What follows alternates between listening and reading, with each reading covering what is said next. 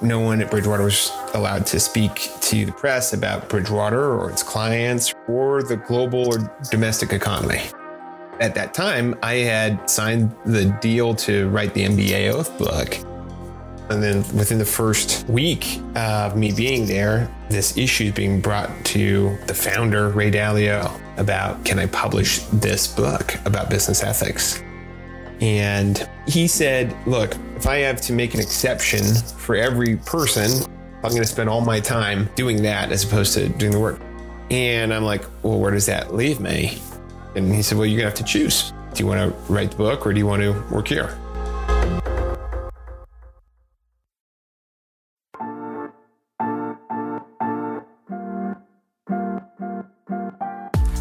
From Lux Mundy, you're listening to Faith Collides. It's a show about industry leaders and the stories behind how faith plays into life at work. I'm Grace Wong, and my guest on this episode is Max Anderson. Now, I cannot wait to get into the story because Max is someone who really thought through how to integrate his faith into his education and career. He's a co-founder and managing partner of Saturn V, a venture fund based in Denver, Colorado. But he's done a handful of things beyond launching and growing small businesses. Max is the Harvard grad who started the MBA Oath after the 2008 financial crisis. And at one point, he left a job at McKinsey to work full-time at Tim Keller's Redeemer Church in New York City. We'll dive more into all those things in this interview. But one of the first questions I asked Max was about his unique and unexpected career journey so far. You've done a lot of interesting things in your career to get to this point. Now you're in your early 40s. Was this what you thought your career would look like? No. That's an easy one. I always thought like a good title for a book about like life after college for the first 10, 15 years should be The Wander Years. Because at least for me, there was a lot of wandering. I worked in ministry. I worked on Wall Street. I went back and forth between the two. And at times I feel like I wish that I had had a clear point-to-point journey, but it didn't seem to be the path that God had given me. I had a variety of interests. There was not just the one thing I felt like I had to do vocationally. There were several things I wanted to do. So I have a number of people in my family who were small business owners. And so I thought about entrepreneurship as a path. I thought about becoming a pastor because I was like speaking and teaching. And then I thought about being a talk show host, which sounds crazy, but that is a wonderful thing to do is talk to interesting people and hear their stories and share a laugh and maybe something meaningful. Does any of what Max just shared resonate with you? Do you feel like you're a jack of all trades, but master of none? Or split between interests? Max was the type of guy who was kind of good at everything. He grew up in Colorado and was well-liked in high school. He was student body president, prom king, and describes himself as a type A first child who was pretty motivated and self-regulated. So when college applications came around, Max tested well and was accepted into an Ivy League school. It was a little bit shocking to me and to my family about, I have a chance to go to a school like Princeton. I remember my grandmother saying she would be praying for me because she was concerned that I would lose my faith by going to a school like that because it was so outside the experience of my family. What about your faith? Were you someone who was like really involved at church or come to faith early? Yeah, I did come to faith early. I remember when I was 3 or 4 years old, praying with my mom in the backseat of the car, praying for forgiveness and that I wanted to follow Jesus. I did not have a lot of close friends at church growing up, but I did have experiences at camp that were really meaningful for me about learning who God is and who I am. But going to the East Coast and the Ivy League felt like a bit of an intimidating experience for all of us. But made the decision partly because of a great financial aid offer that we received. And also because it felt like, hey, this is an opportunity that we shouldn't pass up. Less for any one particular career and more because of who knows what doors it would open. So what about your major? Did you have any idea of what you would want to major out of all those three interesting career ambitions you had? You know, Princeton doesn't have a lot of pre-professional majors. There's not like a business degree. So I majored in history. Part of that's because my dad majored in history. And I thought that's what some people do or what my kind of people do. And, you know, I like to joke that history is a growing field. So at Princeton, you did history. And after that, it really seemed like it was very easy for you to find your first job out of university at one of the best companies. Can you tell us what that was like? Well, I didn't know what management consulting was or what McKinsey was till my senior year, like totally off the radar for me.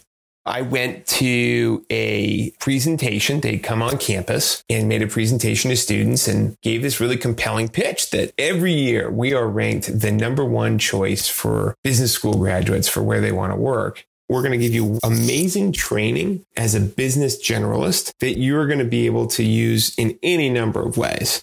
And so that's what I did. I thought this is kind of like a business education, but one that they pay you for. So that seemed like a good idea to me. My first job, I want to build skills and abilities and experiences that I can apply broadly, partly because I didn't really know what I wanted to do. In one way, Max was like a lot of college grads who don't know what they want to do after school. But in another way, he was not like most college grads because he wasn't interested in making as much money as possible. Although his grandmother feared that Max would lose his faith at Princeton, he actually got involved in a Christian campus ministry that grew his desire to become a pastor. So after college, Max actually deferred a job from McKinsey to stay at Princeton and work with that college ministry for a year. Then in 2002, he joined McKinsey right in the middle of a recession, and that had a huge impact on his experience there. They hired a lot fewer people. The class that I should have been a part of, there was probably like 40 kids my age in the New York office where I was. And in the class that I eventually joined, because I deferred, there was only like 8 of us. When I got there, within the first 3 months, I think they fired 30% of the associates in the office. And I remember I talked to an associate, hey, what's your experience like? Describe in one word. And she said, fear. And I was like, oh, goodness, what have I gotten myself into? And my first project was working for a large publisher of newspapers around the country. We were trying to save them money on their supplies, the ink, the paper, the rubber bands, the plastic bags, the newspapers. And that kind of study is not that interesting. Like I got sold on this idea, hey, you're going to come up with these great growth strategies for these companies. It's going to be really creative and fun. This was more, you kind of knew the answer on day one, which is instead of each newspaper buying their own supplies, buy it jointly and negotiate group discounts. And then the rest of the project is just tallying up how much can we save on staples? How much can we save on these different things? It was stressful because there wasn't enough work for everybody and people were feeling fearful. And then it was kind of a not very interesting project. And then I wasn't even good at it. One of my jobs was to collect data, collect the information, and we'd have these newspapers send us how much do you spend on these things and give us the reports, and I'll keep them and so the team can analyze them. Well, there was one newspaper and we needed to get the information for them, and they said they had sent it and we couldn't find the information. This is back when like people were still mailing hard copies of things. It was my job to keep track of it, and we couldn't find it. The big partner on the study said, nobody does anything until we find this information. So like we had 12 people stop their work. I can't imagine how much this cost for like 3 hours. And then we found it in the back of the file cabinet, right? It was like a big thing. And the partner said, I want to see you in my office tonight at 6:00. And I'm like, oh gosh. I called my dad and I said, what should I do? I might lose my job. I don't know what's going to happen. And he said, well, did you lose the thing? I said, well, we found it. He's like, I don't think you're going to lose your job over that, but he may want to give you a stern talking to. And I said, well, what should I say? He said, you ought to listen to him. You shouldn't make any excuses. You should take responsibility and say it'll never happen again. And then you should ask him, has he ever been in a situation like this? And what advice does he have? Because if he says he hasn't, then you know he's lying, because everybody's screwed up and been in situations like that. And if he admits it, then you might find some common ground. So I go into this guy's office, 6:00 at night, trembling. And he says, son, do you care about what we do here? I mean, how do you answer that? Yes, of course I do. He said, I want you to know what we're doing is we're going into battle every day. And if we're going into battle and we don't have the supplies we need, that means the enemy shoots us. Does that make sense? And I'm like, yes, I'm not really following. But he said, if the enemy shoots us, that means we lose this project. If we lose this project, we might lose this client. And if we lose this client, I may lose my job. And if I lose my job, my kids don't eat. Are you following me? And I'm like, oh gosh, I'm starving his children. And so it was like a heavy, heavy guilt trip. And I just take responsibility. This will never happen again. This is on me. No excuses. And then I asked him, I was like, I got to ask, have you ever been in a situation like the one I'm in right now? And he paused and he's like, oh yeah, totally. Let me tell you about it. And it totally changed the nature of the conversation. And it was like my first experience of the work world where we appreciate mercy and grace in the church. And it's not always there in the world. But we have to work among it. Yeah. And so going back to his questions about, do you believe in what McKinsey was doing? Did you see yourself being at McKinsey for a while? What happened during your time at McKinsey? So my job at McKinsey was structured as a 2-year experience. And then most people leave to either go to graduate school or go to a private equity firm or do something like that. And I'm pretty sure I was the only person from my McKinsey class who went to work at a church after the 2 years. But this wasn't just any church or assignment Max was getting into. It was an urban church planning program with Tim Keller's Redeemer, one of the most well-known churches in America. Max felt doing this work would help him decide if he really wanted to become a pastor. At the same time, he also got married to Jessica. They had met at Princeton and were both involved with Campus Crusade. We got married in 2004. So right when I finished working at McKinsey, we left for our honeymoon, came back and began working at a totally different place. It was my first week working at Redeemer, and they had done a congregational survey. They had asked maybe 40 questions in the survey about the congregation. I said, oh, that's interesting. How does it differ for like young men and young women as a contrast? And they're like, well, we'd have to run a query on that. That might take half a day. And I thought, what? Couldn't you just dump the information into a pivot table in Excel? And they said, what's a pivot table? And I said, my McKinsey training may be paying off. And I was very quickly able to like show a bunch of insights about the data that they just didn't have before. I was like, that's pretty cool that McKinsey could help me have this kind of impact really quickly at the church. But I found myself drawn more and more during that time to leadership and management issues in the church. So I did go through the process of applying to seminaries and was accepted to a couple. My wife and I had gone and looked at a school outside of Boston, and it was good, but I just didn't feel like, this is where I need to be. And while Max wasn't fully sure he'd want to jump into full-time seminary, his wife had an inkling of where he should be on a stroll around Harvard University. And I remember she and I got done and then drove down to Cambridge and got some ice cream and walked around Harvard Square and then went over to the business school campus and we sat outside the tennis courts and eating our ice cream and talking, and she got quiet and I looked over and she had tears coming down her face. And I said, what's wrong, sweetie? And she said, I just have this weird, strong feeling that I could see you here and happy in a way that I just can't at seminary. She voiced a feeling that I had inside, but hadn't really allowed myself to completely articulate or didn't know how to articulate. We drove back to New York that night and talked all the way home. And basically the next day I withdrew my applications to seminary and agreed to stay another year at Redeemer, working with them on a capital fundraising campaign, but while at the same time applying to business school. Although I love teaching and speaking and that idea about being a pastor, I didn't have the interest to go spend 4 years learning languages. That's so interesting how your wife was able to give you that insight to not spend 4 years in seminary school and instead to take a different path. Yeah. So this is the same girl who is totally comfortable with me leaving McKinsey to go work at the church.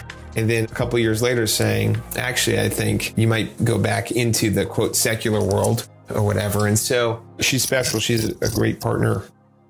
You know, while I was even in New York, we were looking at the idea of starting a coffee shop and making a jobs program in Uptown. And she saw me light up when I talked about that and get really excited about that in a way that I just didn't when I talked to her about doing seminary. And so I think it was her a little bit mirroring back to me what she saw that animated me.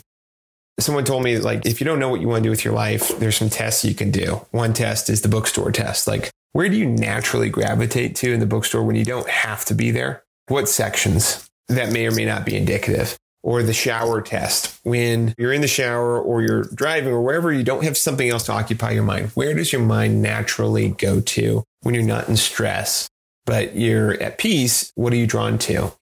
For me, I kept being drawn to these business ideas and new ventures. And so after another year at Redeemer, Max became a student at Harvard, the same place where his wife, Jessica, had cried into her ice cream. Max enrolled in both the Kennedy School of Government and the business school's MBA program, doing well in both. He participated in speaking engagements and was even voted best public speaker.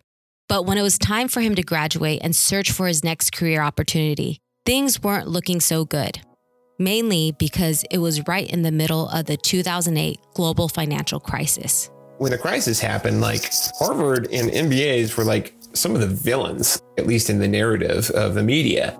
So it's like, man, we spent all this money, worked so hard to get into school, and it's like, oh, now everyone thinks like you're the worst.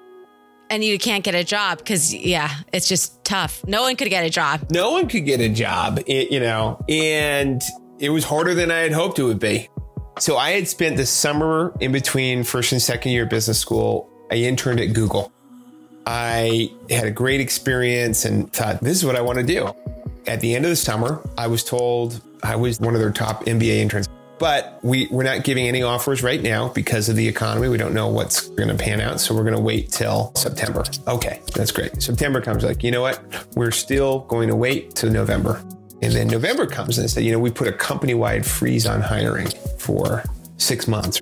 And I'm like, they may have liked me, they may not have, I don't know, but they're definitely not making me an offer right now. I better come up with plan B. And there weren't a lot of plan Bs that were hiring.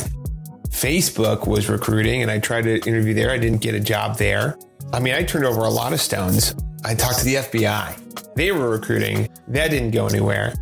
So Max was running into a lot of dead ends, but he was on the verge of a unique idea that would become wildly popular and earn press coverage on CNN, NPR, and in the New York Times. Coming up, you'll hear about what Max did and then what happened when he finally got a job at a hedge fund.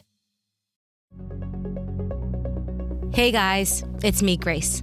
I wanted to take this break to see if you'd like to buy me a coffee. It's been amazing working on this podcast from coffee shops, from my makeshift home studio, and with a team from all around the world. This passion project started 2 years ago when I felt it would be great to get some content out there that can get people of the Christian faith through storytelling to give us some career perspective and industry insight. I've learned a lot myself, and I hope you have too. If you have any feedback or ideas on how we could do things better, please feel free to reach out to us. And if you're in a position to treat someone, please check out how you can buy me a coffee to support Faith Collides podcast. You can get the link from our show notes. Otherwise, we hope you can keep listening and be blessed. Welcome back. So it's 2008 and Max Anderson is about to graduate from Harvard Business School in the year that marked its 100th anniversary, which, if you didn't know, HBS was started in 1907. In the wake of the panic when bank runs brought the financial system to a standstill. And HBS opened up its doors to train the next generation of business and financial leaders. So in the middle of the financial crisis unfolding before him, Max thought long and hard about what a business degree meant for him and his peers. I just did what I think a lot of people were doing, saying like, gosh, what does it mean to be graduating from this place in this year? This is time for us to think about what this all means. I had this idea of what if we challenged our class to make some sort of a statement about the ways that we wanted to lead and conduct ourselves and our careers. And so I got together with some friends and said, what if we make a little statement? sign it and challenge our classmates to sign it. And we wrote up something and someone said, you know, you really ought to talk to these two professors, Nitin Noria and Rakesh Karana, who have both been working on this idea of a Hippocratic Oath for managers. And I was like, that sounds pretty interesting. We talked to them and we showed them what we had already come up with. And they're like, this is great. If you could get 100 of your classmates to sign this, we'll take out a full page ad in the Boston Globe. And we're like, well, that's pretty motivating. That'd be cool. And so we started sharing it with our classmates and people started signing it. We put a little website online and we went beyond 100 the first day. And we, got to several hundred, and there's 900 kids in our class and we got past half of them signing it. Somebody posted the idea of what was happening on Nicholas Kristof's Facebook page, the New York Times columnist. And he shared about it. He's like, look what's going on at Harvard. And within 3 or 4 hours, he had 200 comments from people, some saying this is exactly what we need. Other people saying, I don't trust MBAs farther than I can throw them, and totally skeptical. But it was, a good conversation. And, I remember I was making a grilled cheese sandwich for lunch. I got a phone call from this reporter saying that she worked for the New York Times and could she interview me about this MBA Oath that we had started. And I said, sure. And they sent up a photographer and they wrote this piece, and it became the second most widely read article that weekend in the New York Times, behind this diet article, which is also very interesting. And so it was this thing just kind of took off from underneath us. And we started getting people reaching out to us from other business schools saying, this is really cool. Can we adopt this at our school too? And we said, sure. Dozens and dozens of schools reached out, and soon it became hundreds. And it was a beautiful moment where we had thousands of these MBAs who were graduating saying, I want to make a public statement about that I want to lead ethically and in the interest of not just myself, but of others and the stakeholders that I'm working with. And a publisher called and said, we'd love you to do a book on this idea. There was no master plan. There was no 10-year vision. It just happened. That was a momentous thing that I couldn't have predicted even 6 months earlier. And, it was pretty life-changing for me. While Max started this accidental movement with the MBA Oath, he also landed an incredible job at Bridgewater Associates, run by well-known investor and businessman Ray Dalio. It's one of, if not the largest, hedge funds in the world, with a very interesting way of doing things. Turns out they had this crazy culture, which I found totally intriguing. Went through this bizarre interview process where they spent hours asking me about what values my parents taught me, hours debating with other applicants about things totally unrelated to finance. Should there be gifted and talented programs in the United States? Or should people be allowed to sell their kidneys? It was a time where literally it was hard to get a job. Here I had this offer from this crazy place that was very generous. And I said, geez, let's give it a go. What type of role did you get? It was basically a general management role. They said, hey, people who are going to be great investors for us aren't necessarily great managers and leaders, but we have a big company and we need people to manage the company excellently. And so we want to get people who care about that and love building organizations. So my first role there was managing a team that kind of arranged and set up these separately managed accounts for some of the largest investors who didn't want to invest directly in the fund, but needed to hold different assets. Was this a company that kind of challenged you, Interfaith challenged you in the MBA Oath at all? Yes, in many ways. Bridgewater would pride itself on the idea of challenging people and challenging each other. Bridgewater, even versus other firms of its type, I think is unusual in the way that they do their business. When I first got there, literally my very first day, my first challenge came up where we had the chief compliance officer give us, a talk about Bridgewater's policies, including this communications policy that no one at Bridgewater was allowed to speak to the press about Bridgewater or its clients or the investment management business or the global or domestic economy.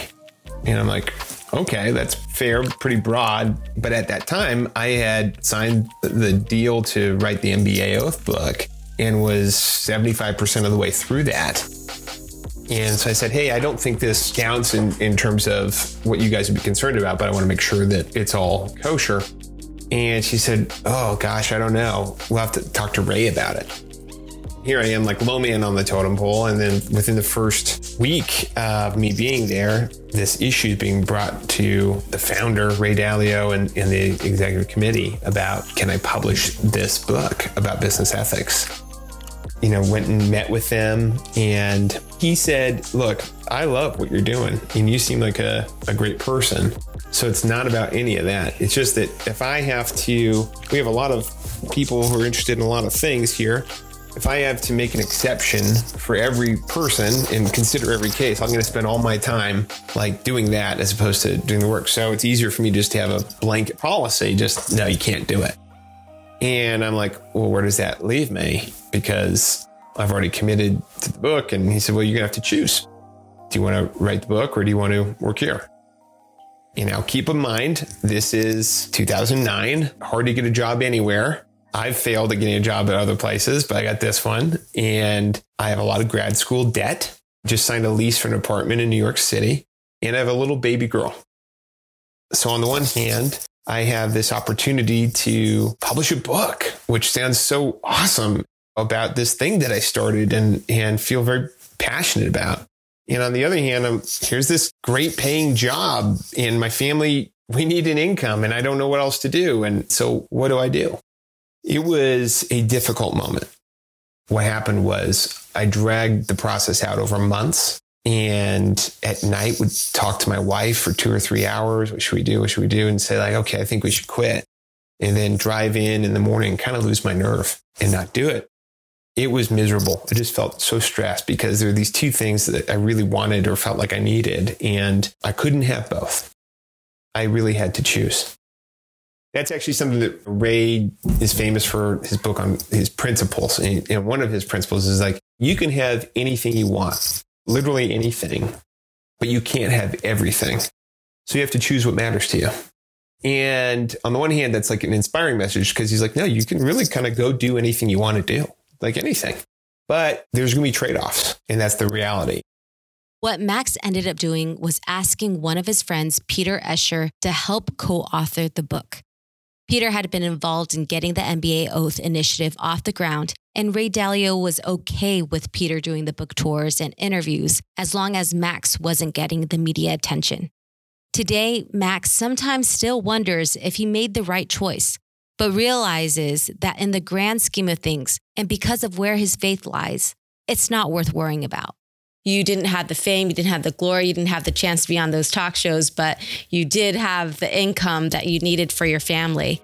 That is really part of growing up. It is part of growing up, but you can tie yourself into knots. You know, you say like, well, am I selling out?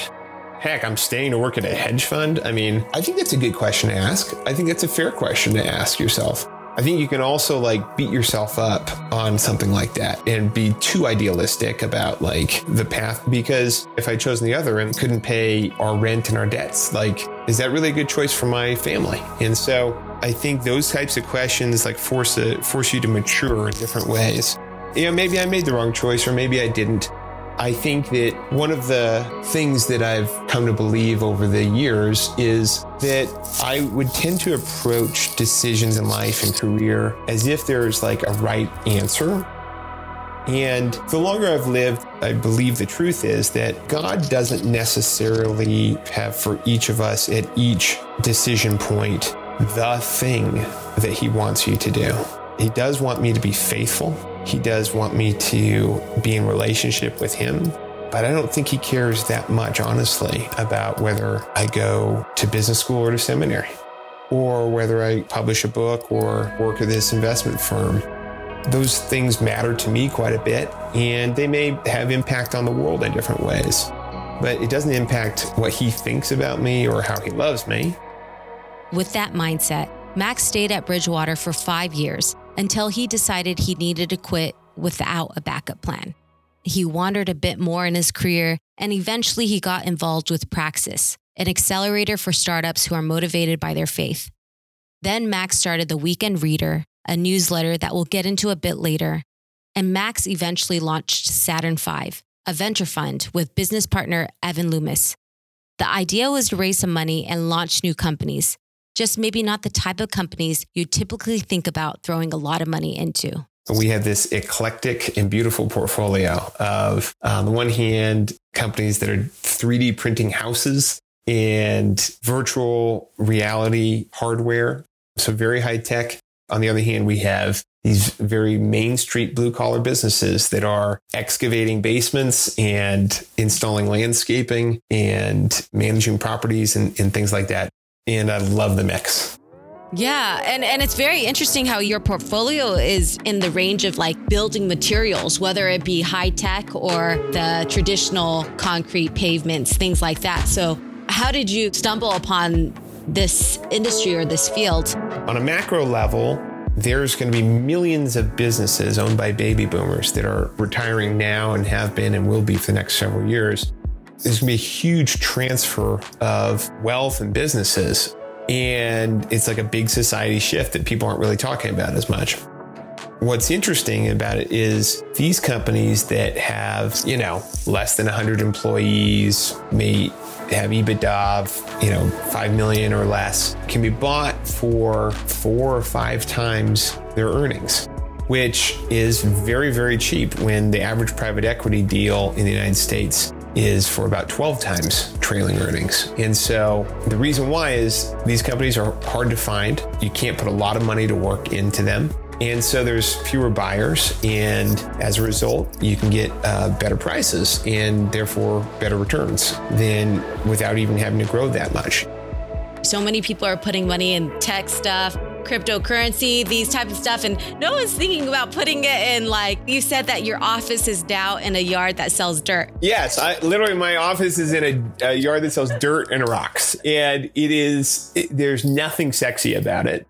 They're boring. That's like one of our criteria. If it ain't boring, it's probably not for us, which doesn't make me very fun at a dinner party. But with COVID, there haven't been any dinner parties anyway, so it's not been that big an issue. So although Max isn't investing in and growing companies in a glamorous industry, he seems to finally be doing something he's passionate about. He likes what he's doing. And although it's a far cry from Wall Street, it's where Max wants to be. When I was at Bridgewater, not everybody knew what it was, but those who knew were like, ooh, Bridgewater, it's the biggest investment firm in the world. But I didn't really like talking about it. I just didn't care that much. I wasn't passionate about it. I'd talk about the culture and how crazy that was, but not about the work itself. Now, like, I would love to talk to you about how to crush concrete into gravel and how we deliver it and all our issues. And the problem is you don't want to hear about it, but that's okay because I'm enjoying it. Yeah, that's awesome. Is there any encouragement to our listeners who may have wanted to do something growing up or had a view of what they do, or they had multiple ideas of what they would do and now feel like that's not what they are doing or should be doing anymore? I like to say it's never too late to make a good decision. Let me speak to a particular kind of person that might be listening. Someone maybe kind of like me. I had the privilege of getting to go to some great schools that opened a lot of doors. And the good thing about open doors is those are opportunities. The tough thing is if you don't actually know where you want to go, it's not necessarily helpful to just have more doors open because you still have to walk through one of them. You can't walk through all of them. What can happen, I think, is to some people who go to business schools or to elite schools, they get offered opportunities that, quote unquote, people would kill for. If you're kind of ambitious but undirected, you could just kind of say, okay, that sounds good, which I think is partly my story, and wind up in a place where you didn't really intend to be accidentally.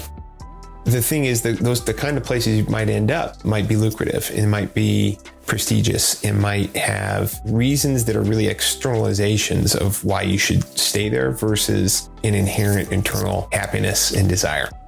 And I think when you discover you're in that kind of place and there's something else that's calling to you that your mind is drifting towards in the shower or at the bookstore or when you're sitting on a park bench with your wife, it's important to listen to that. My own experience has been when I have hopped off the track that I was on, that has always been scary, but it has also been rewarding. which is not to say that people shouldn't follow like well-beaten paths or work at big companies or prestigious companies. If that is what you is right for you and God's calling you to, that's great. But for the person who's maybe in a place like you're saying, who maybe wanted to do something else but doesn't know, my encouragement is to try, take the leap. So while Max Anderson's career journey wasn't what he thought it will be, it doesn't seem like he has any regrets. And it's definitely produced some fun stories and important lessons learned. If you want to hear more from Max, you might want to sign up for The Weekend Reader.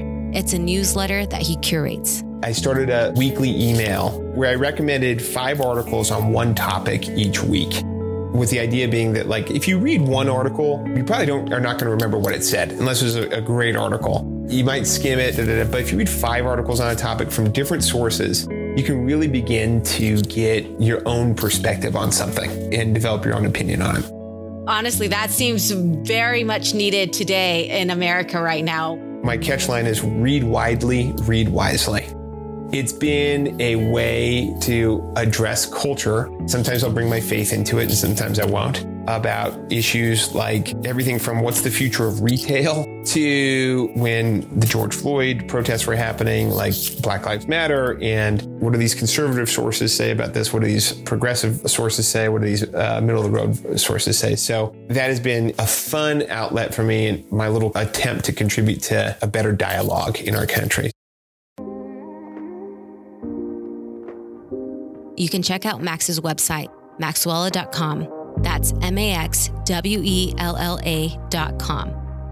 I hope this story and what this podcast is about will encourage you in some way, whether it'll be to take that leap of faith in a career decision or just simply remember that at the end of the day, God loves you no matter what decision you make. I'm Grace Wong, bringing you stories that can revive your work week. Hope you have a blessed day. If you like what you're hearing, please subscribe to get future episodes and support us with a review. Faith Collides is hosted and produced by me. This episode is co-produced and edited by Josh Batson, audio mixing by Josh Batson and Joshua Huang.